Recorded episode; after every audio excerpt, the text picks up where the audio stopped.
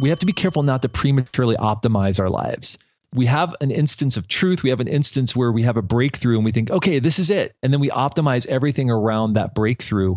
And we fail to realize that life is going to be a long series of breakthroughs and success is going to come in layers. And there's never going to be a single moment we're going to point to and say, that's the moment. And so when we prematurely optimize, we're limiting options for future growth.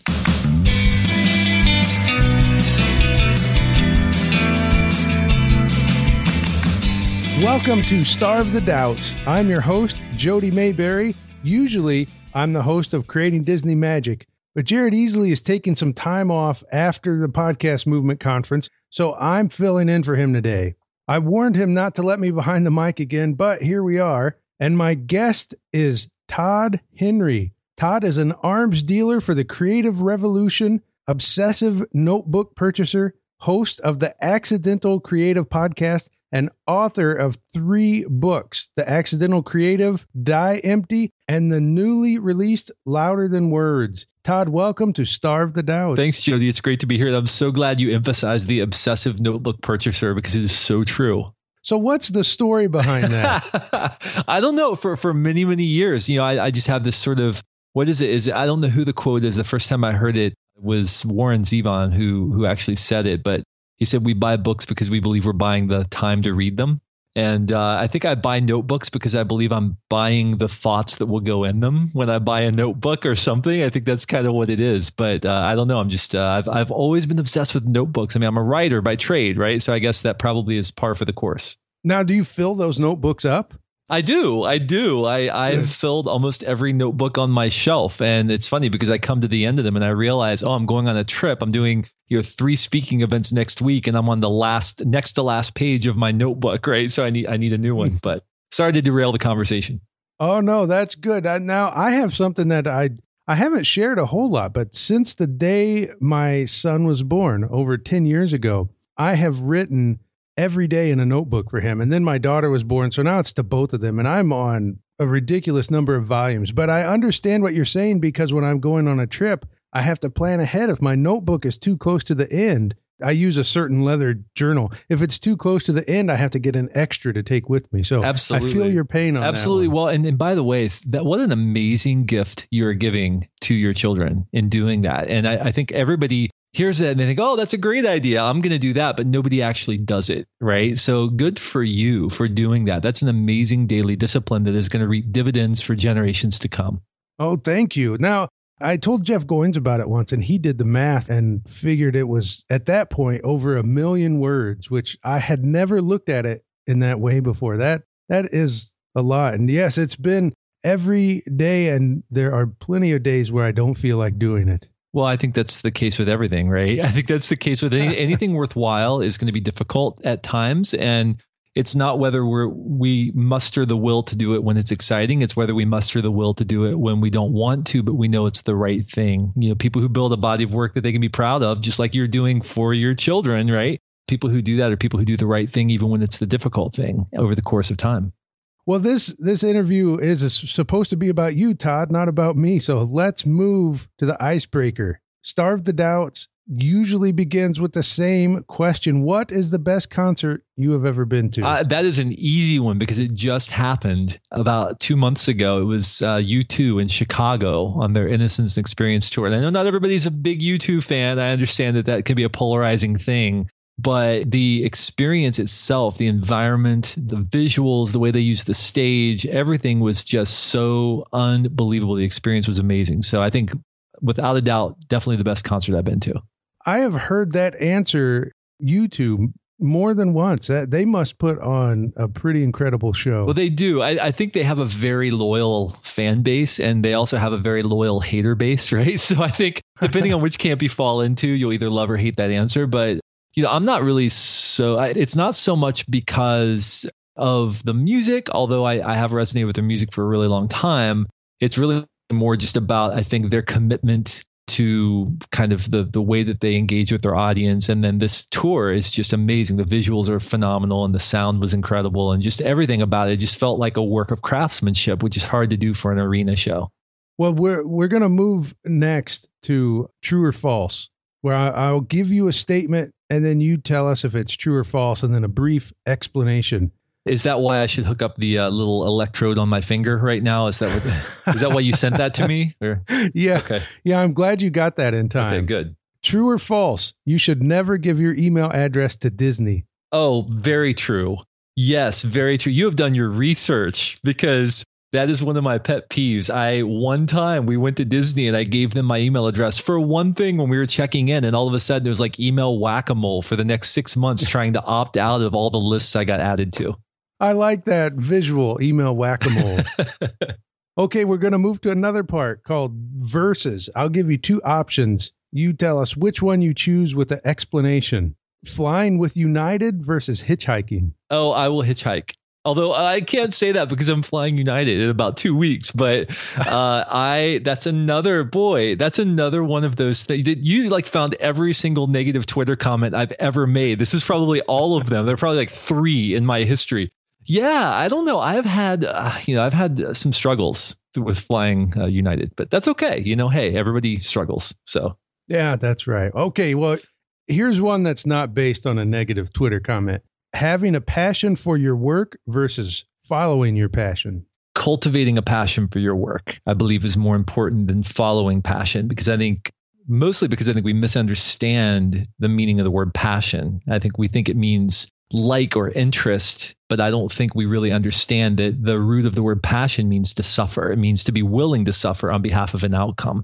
So I think it's more important that we cultivate a sense of passion for the opportunities in front of us and we learn to pour ourselves fully into our work rather than waiting for some sort of flighting fancy to lead us to the promised land.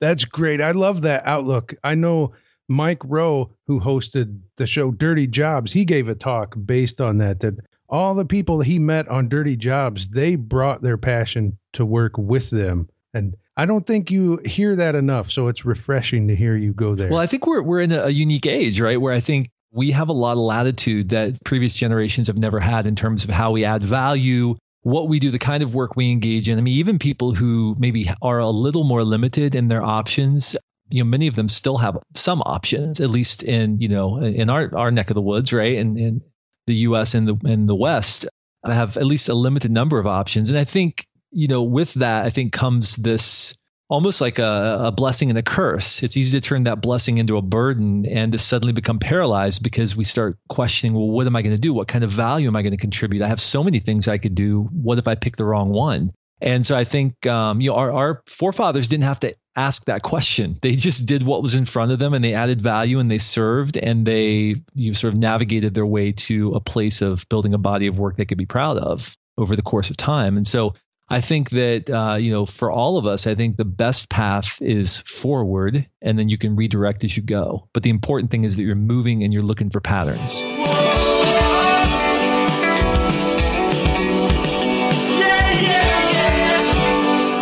Okay, one more verses for you. Influence versus control. Influence by far. I think that we in our culture, I think we celebrate control. I think that that's what is taught often as you know management theory i think um, you know controlling this controlling that. But i think that if you instill in people a sense of value or a set of values and you help them equip them with a compass and you tell them here is true north and let them make their own decisions and in so you focus on influence you influence them to make the right decision then you don't have to worry about controlling them because they're going to have an internal guidance system. And I think that's what great leaders do. Great leaders focus on influence, not control. Okay, well, new segment for you. Finish this sentence. I will start a sentence and then you finish it. So you have your new book that just came out. So finish this sentence. The one thing most people misunderstand about writing a book is that it's fun. no, that's probably not. That sounds way more, you know, the one thing people most misunderstand about writing a book is that it's a linear process, I think. Writing a book is not a linear process. Writing a book is a very circular process. It's an inside out process. At least it is for me, in that I will rehash and rehash and reiterate many, many times before I get to the baseline of the idea I want to communicate. And so this book, Louder Than Words, started off looking very different from the way it ended up. And fortunately, I, I've been blessed with an editor who understands that process and gives me plenty of space to do that. But as I look at the research and I reform patterns and I relook at, you know, what the stories and the data in front of me are telling me, you know, different patterns emerge over time. You start thinking more systemically about things. And so I would say for for many people, they think that writing a book is you sit down, you open up a document on Microsoft Word, and you just start typing until you get to sixty thousand words, and then you're done. And that's not at all what my experience is. Instead, it's very circular, very inside out. You write a book from the middle out, at least in, in my experience. For this next finish the sentence, I'm going to move from writing to speaking. The best speaker gift I have received is oh, without question. Just recently, I received a genuine, and I say it that way, a genuine Texas belt buckle from my client in Houston, Texas. Uh, I thought I was finished. I, I gave my talk. I said, thank you very much. I walked off stage and somebody came up and they said, no, no, no, you need to come back up on stage. And they brought me back up and they had in a wooden box a like a championship rodeo belt buckle with the words Todd Henry die empty with the little logo from my last book on it and then Houston Texas and then the name of the company up above it, uh, Noble Energy. And it was just phenomenal. It was amazing, amazing uh, gift. I've never, I've never been given something like that before. It's pretty cool. That is outstanding. Do you now? Do you are you going to display that? Or are you going to wear that proudly on the streets of Cincinnati? You know, I actually I'm going back to Texas to speak in uh, about a month, and I thought maybe I'll maybe I'll wear it there. But then I thought, you know what? It says something like Business Innovation Conference or something at the bottom of it, and I thought that probably would get my butt kicked in a cowboy bar if I wore that. You know, it probably look really good until they read it, and then they'd realize, okay, this is this guy's not the real deal. So. Well, we're on the topic of speaking, and your speaking schedule has kept you very busy lately. When you only spend two weeknights in a month in your own bed, how do you stay connected to your family? Yeah, that is a really, really good question. And this is something that, that my family's wrestled through because the, the very nature of my work is that I have to be with clients. I have to be out on the road and be with people. And so, just like anything else, I think that you have to hustle in every area of your life. You have to hustle with your clients, hustle with your business. Uh, when I'm writing, I'm hustling when I'm with my family. I'm trying to hustle the best that I can. I'm trying to be there with them and be present with them. You know, I think the problem comes when we have those areas of our life and we're divided up and we we decide we're going to hustle in one area but then we're going to abdicate our contribution in another. And so I think, I mean frankly, I think it's good that my kids see me hustling. It's good that they see me pursuing a goal. It's good that they see me working hard and stretching beyond myself. It's good that my kids see me fail from time to time. And we talk about that, you know, and they see me. We sit around the dinner table and I talk about what's working, what's not, where I'm succeeding, where I'm failing. And I, I try to be really open. My wife and I do be really open about that with the kids because I want them to see that life is about tension and release. Life is a struggle. It's not all linear, it's not all a direct path. And so you know, when I'm not on the road, when I'm not working, and there are seasons of the year when that is the case, then I try to be fully present with my family. I mean, that's a big chunk of the summer. July was a bit of an anomaly for me this year in that I had a bunch of uh, client engagements and speaking events. But we, you know, we also took two weeks of vacation in July, which is pretty great too. And that was all family time. And I tried to be dedicated to being with the family during those those times. So I would say to it's kind of a long way of, of saying your life is about choices and you have to choose to be present where you are and you have to choose to be accountable to the blessings and the responsibilities you've been given in each moment. And the problem really comes when we begin to abdicate contribution in a very important area of our life because we're more obsessed with something that makes us look good to the outside world. And I think that's when we start to get into danger. That's a beautiful answer, Todd, because I know there are people that get to spend more time at home than you do with your travel schedule. But even though they're home, they're probably less engaged. They're not fully present while they are there. So I I, I really like that answer, especially with me being on the road more now, and I've got two young kids at home, and yeah. that's a constant pull. The guilt of being gone, but the pull to do hard work. So I appreciate your comment about the importance of kids seeing their parents working hard and hustling. Well, Thank you. And, and I think also one thing we have to remember is that it's not there's no easy answer and i wish there was an easy answer and you know would i say that i've never gone overboard in one area or another no of course not of course not yes of course i've made mistakes of course i've been you know I've not been I've been numbed out at the end of a long you know, road trip, or I've been not you know. But it's a constant reminder to me, and I keep this. I, I even wrote about this in louder than words in my dailies. You know, it's a constant reminder to me every single day to engage meaningfully with each member of my family, and that's something I try to do every day have a meaningful conversation, you know, engage in a meaningful way. Even when I'm on the road, try to do that as much as I can because, you know, it's easy to lose sight of what your true priorities are when there are so many things jostling for your attention. Well, let's move to your your new book, Louder Than Words. It released on August 11th, and I noticed that with this book and your last book, Die Empty, you offered extras for anyone who pre-ordered the book which I, maybe maybe it's bad to say that after the book has come out, but but I'm curious. Uh, what are the keys to making sure that you offer pre-order extras that add value to the reader? Well, so my big concern, Jody, is is never whether I sell a bunch of books, and my publisher probably doesn't want to hear me say that. I'm not concerned about selling a bunch of books. Now, fortunately, the books have sold well but I'm more concerned about people reading the book and putting it into practice because, you know, statistics will tell you that a lot of people buy books and they never read past chapter 1 and those books end up sitting on their shelf and I don't know about you, but I have never been transformed or changed by a book that's sitting on my shelf, you know, that I never read, that's just sitting there. You know, we don't learn by osmosis. And so one of the things that I wanted to do with this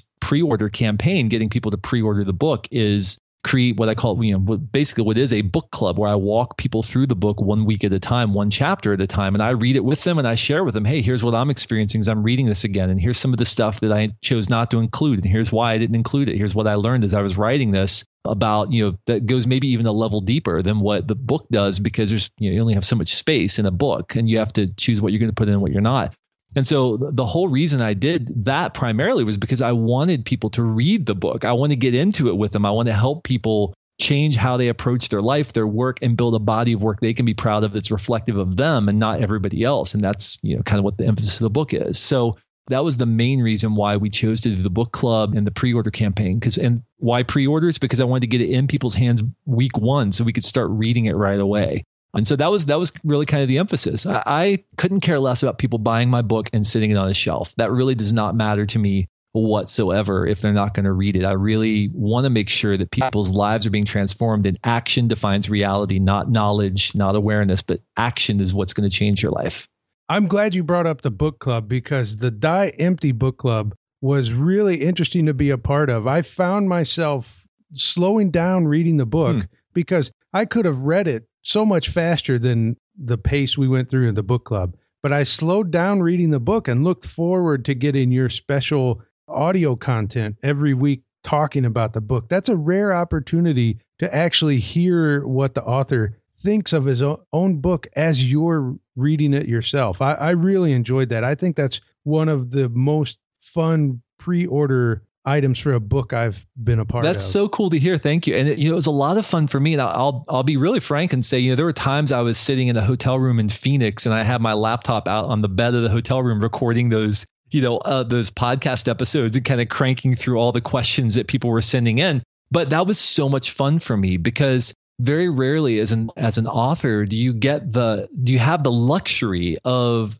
in real time seeing how people are responding to what they're reading. You know, often you put a book out and then it could be days or months or who knows how long before you start getting a lot of feedback about the book. And so to know that I'm going to be getting that consistent feedback and hearing questions and having people clarify what they understood, what they didn't understand, maybe places where I got off the rails as an author and didn't quite explain things well. That was so helpful to me as I looked to perfect my craft as well, right? As I looked to become a better author. And then just to be able to add that kind of extra perspective and value to people was so, so gratifying because, again, that's what I'm in it for. I'm not in this to sell books. There are a lot of easier ways to make a living than writing books. That's not what I'm in this for. What I'm in it for is to help people, you know, transform the way they see their work and to be better at what they do by meaningful action. So yeah, the book club was a lot of fun. I'm, that's the thing I am most looking forward to over the next two months. To be frank, is is walking with people through that book club. Yeah, and as you described it, adds value to you. How many uh, pre-order offers are given that actually give value back to the author as well? Yeah, well, I, I guess that maybe you could call that selfish, right, in a way. But you know, it is going to be hours upon hours upon hours of my time to be able to, to pull this off and make it happen. But uh, it is so worth it, again, because it's about getting these ideas, these messages into practical use in people's lives.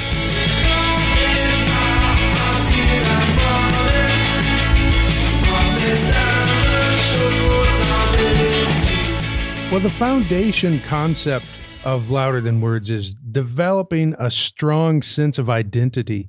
I know so many people struggle with this. How can we begin to establish a strong sense of identity? That's a great question. And I think one of the things that we hear more about these days probably than ever before is, you know, branding and personal branding and building your brand and building your platform and all of these things. And frankly, what a lot of people mean when they say that is construct some kind of external shell that's going to look really good to everybody else. It's going to make everybody else, you know, uh, like you. And then you can sell to them or whatever it is you're trying to do. And I think it's very unfortunate because that is not the foundation of most of the resonant artists, entrepreneurs, businesses that we know of the ones that most resonate with us, the ones that that really capture our attention, but beyond capturing our attention, actually hold our attention, capture our imagination and resonate deeply are the ones that are founded upon authentic truth. Truth that is real to them. They understand who they are. They understand the battle lines that they've drawn for themselves. They understand what their work is founded upon when they're at their best. And they infuse that into the work that they do each day. So, the way that we begin to do that, the way that we begin to drill down to that authentic investment in our work is we have to notice patterns. We have to pay attention to the times in our life when we are especially effective, when our work is especially resonant with other people. Pay attention to how we're responding to our environment. You know, many people we we just we numb out in the course of our work. You know, we we kind of become emotionless as we go about our day because we've been trained to think that work is largely a mental, logical process, and we kind of crank through things and we you know, we solve problems and then we go home. And as a result, a lot of us numb out and we don't infuse our authentic voice, who we are, into our work. And so, a couple of questions that we can ask to help us really drill down on that. Number one, when are you filled with compassionate anger? When are you angered throughout the course of your day? Now, I don't mean being slighted. That's, you know, most of us, we, you know, if we're slighted by someone, we feel angry, or if we get cut off in traffic or something. That's not what I mean. What I mean is, when do you see something and think, ah, somebody needs to do something about that? It's a great clue to some of the battle lines that might fuel your best work. What is that for you, that compassionate anger? Another one is what moves you emotionally. When are you moved emotionally? Now, I know for, you know, a lot of people, they turn off their emotions when they're at work. And we're actually even trained to do that, right? We're trained to kind of disengage emotionally. I think it's the worst thing we can do because our emotions are like an imprint that can show us, it's almost like a compass for us in some ways to show us how we can engage most effectively. So when are you moved with emotion is another great clue that you can look at to ask, you know, what your most authentic work can be founded upon. For me, for example, I am moved profoundly by the stories of underdogs and always have been. I mean, I watch movies featuring underdogs, you know, a lot of sports movies like Rudy or Hoosiers or or even like The Pursuit of Happiness. And all these are stories of people who overcome great obstacles. And that moves me profoundly. And a lot of the work that I do, the best work I do, is targeted at underdogs because I am moved by the stories of underdogs. So, what is that for you? What moves you emotionally? So, these are just a couple of things. I go into a bunch more and louder than words. These are just a couple of things to help us begin to drill down into who we are, what we care about, so that we can begin then to infuse that into our work so that it resonates deeply with the people we're trying to reach. That's great. That's a wonderful place to start. And I'm looking forward to getting deep into this book, Louder Than Words. But your last book, Die Empty was great. And I know you hear that a lot. It's referenced as a must read business book quite a bit. But when you have a piece of work that is as popular as Die Empty was,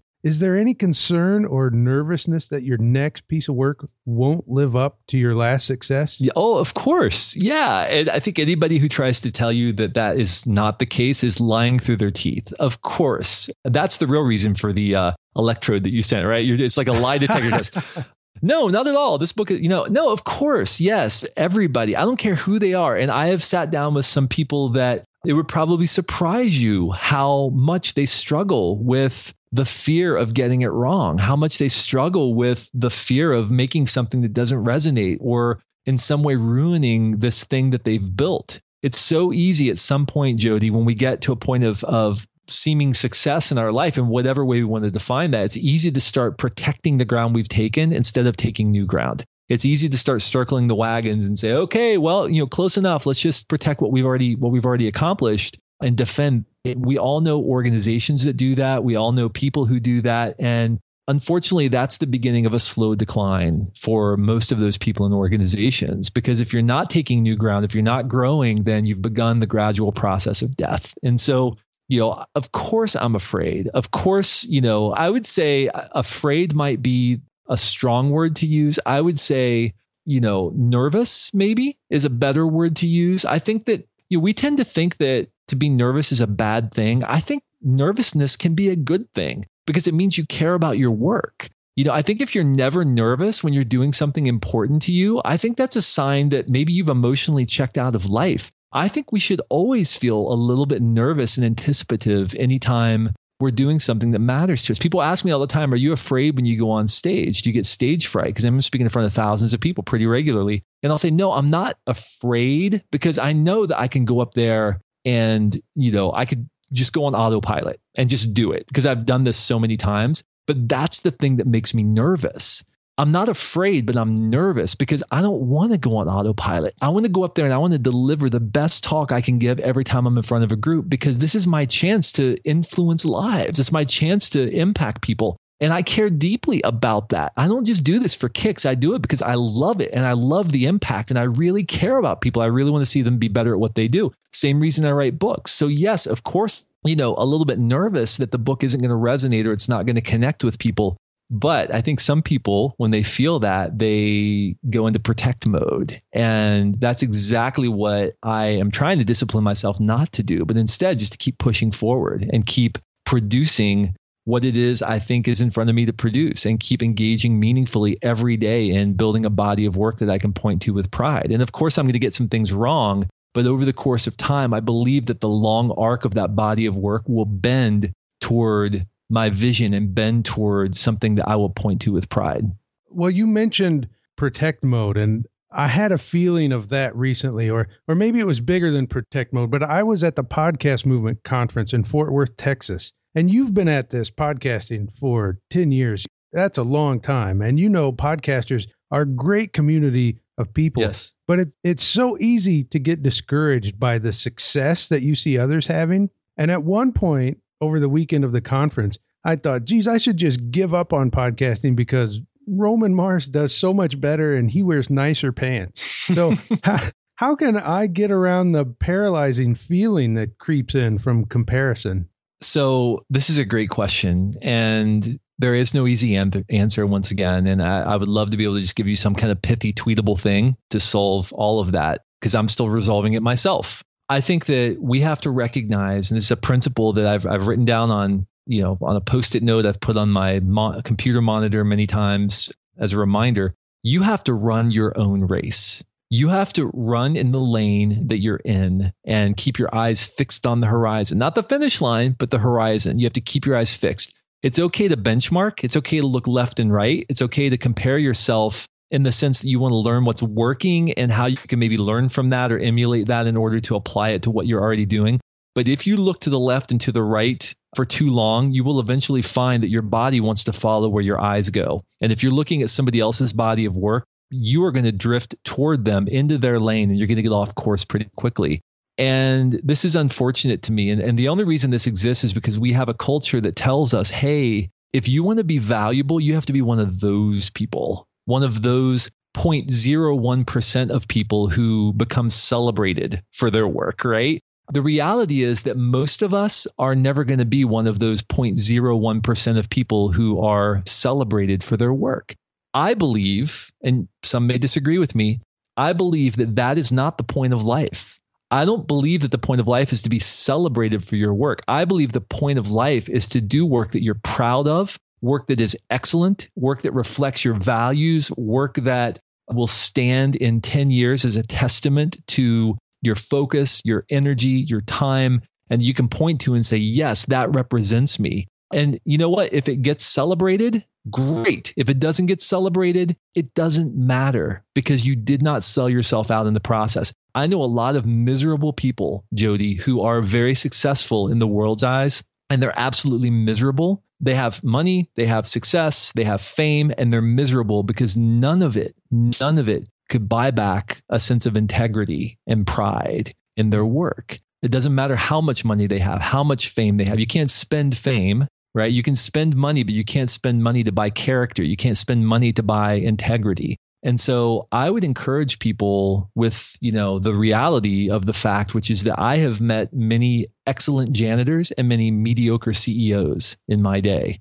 you know, people with tremendous, tremendous integrity who are building a, a body of work that nobody's going to point to at the end of the day and say, wow, look at that. That's an amazing floor that you just swept. But they beam with pride because they're engaging their work in a way that matters to them. So I would encourage you, Jody, with these words just stay focused, run your race, build your body of work. And you know what? It's going to get recognized by some people and it's going to be ignored by other people. But the most important thing is will you be able to point to it in 10 years and say, yes, I made that? And that's, I, I believe at the end of the day, that's the only thing that brings us satisfaction.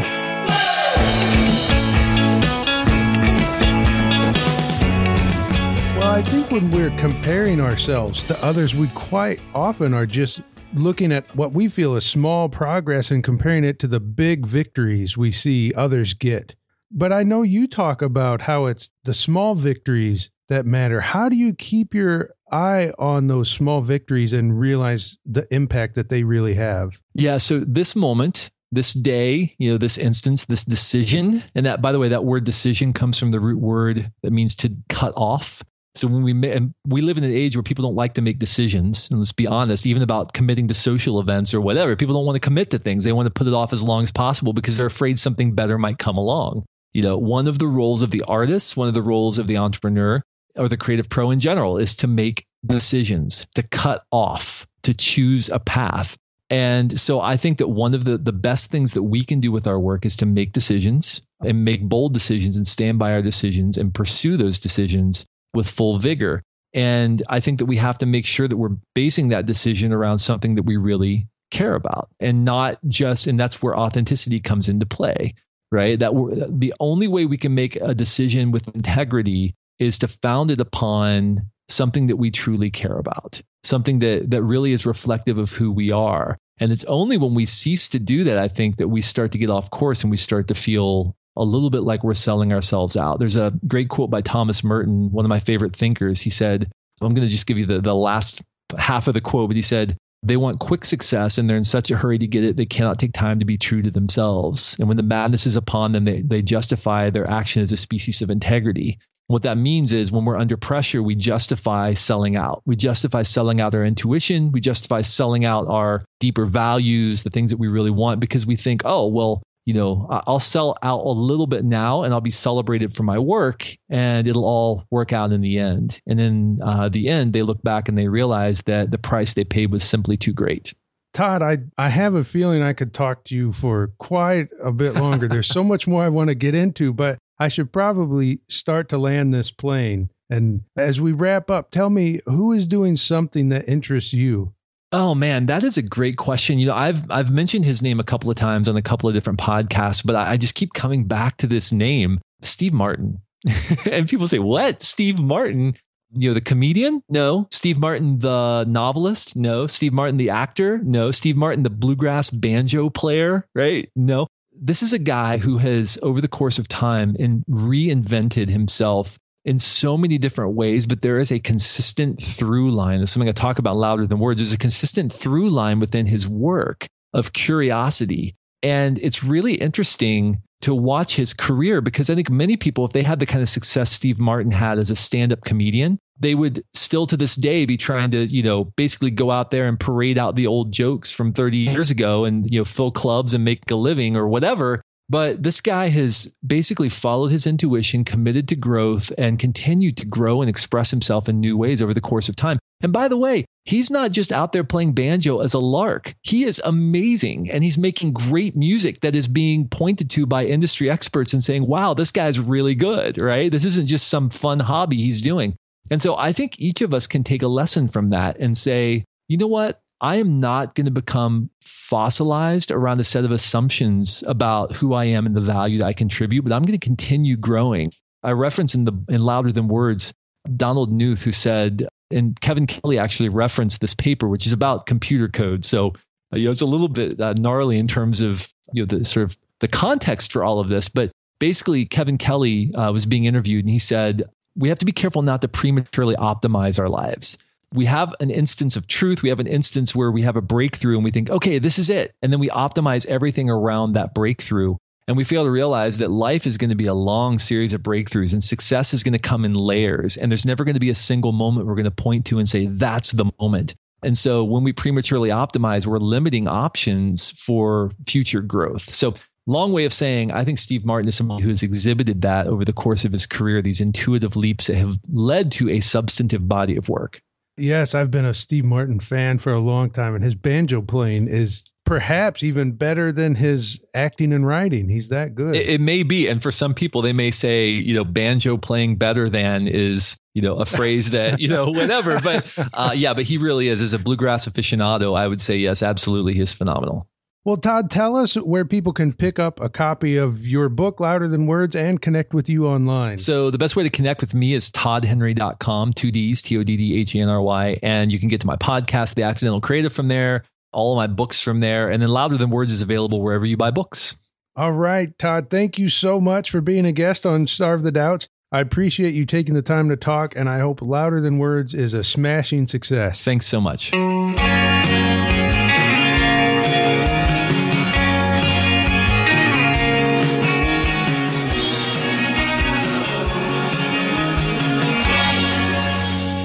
Life is about choices and you have to choose to be present where you are and you have to choose to be accountable to the blessings and the responsibilities you've been given in each moment. And the problem really comes when we begin to abdicate contribution in a very important area of our life because we're more obsessed with something that makes us look good to the outside world. And I think that's when we start to get into danger.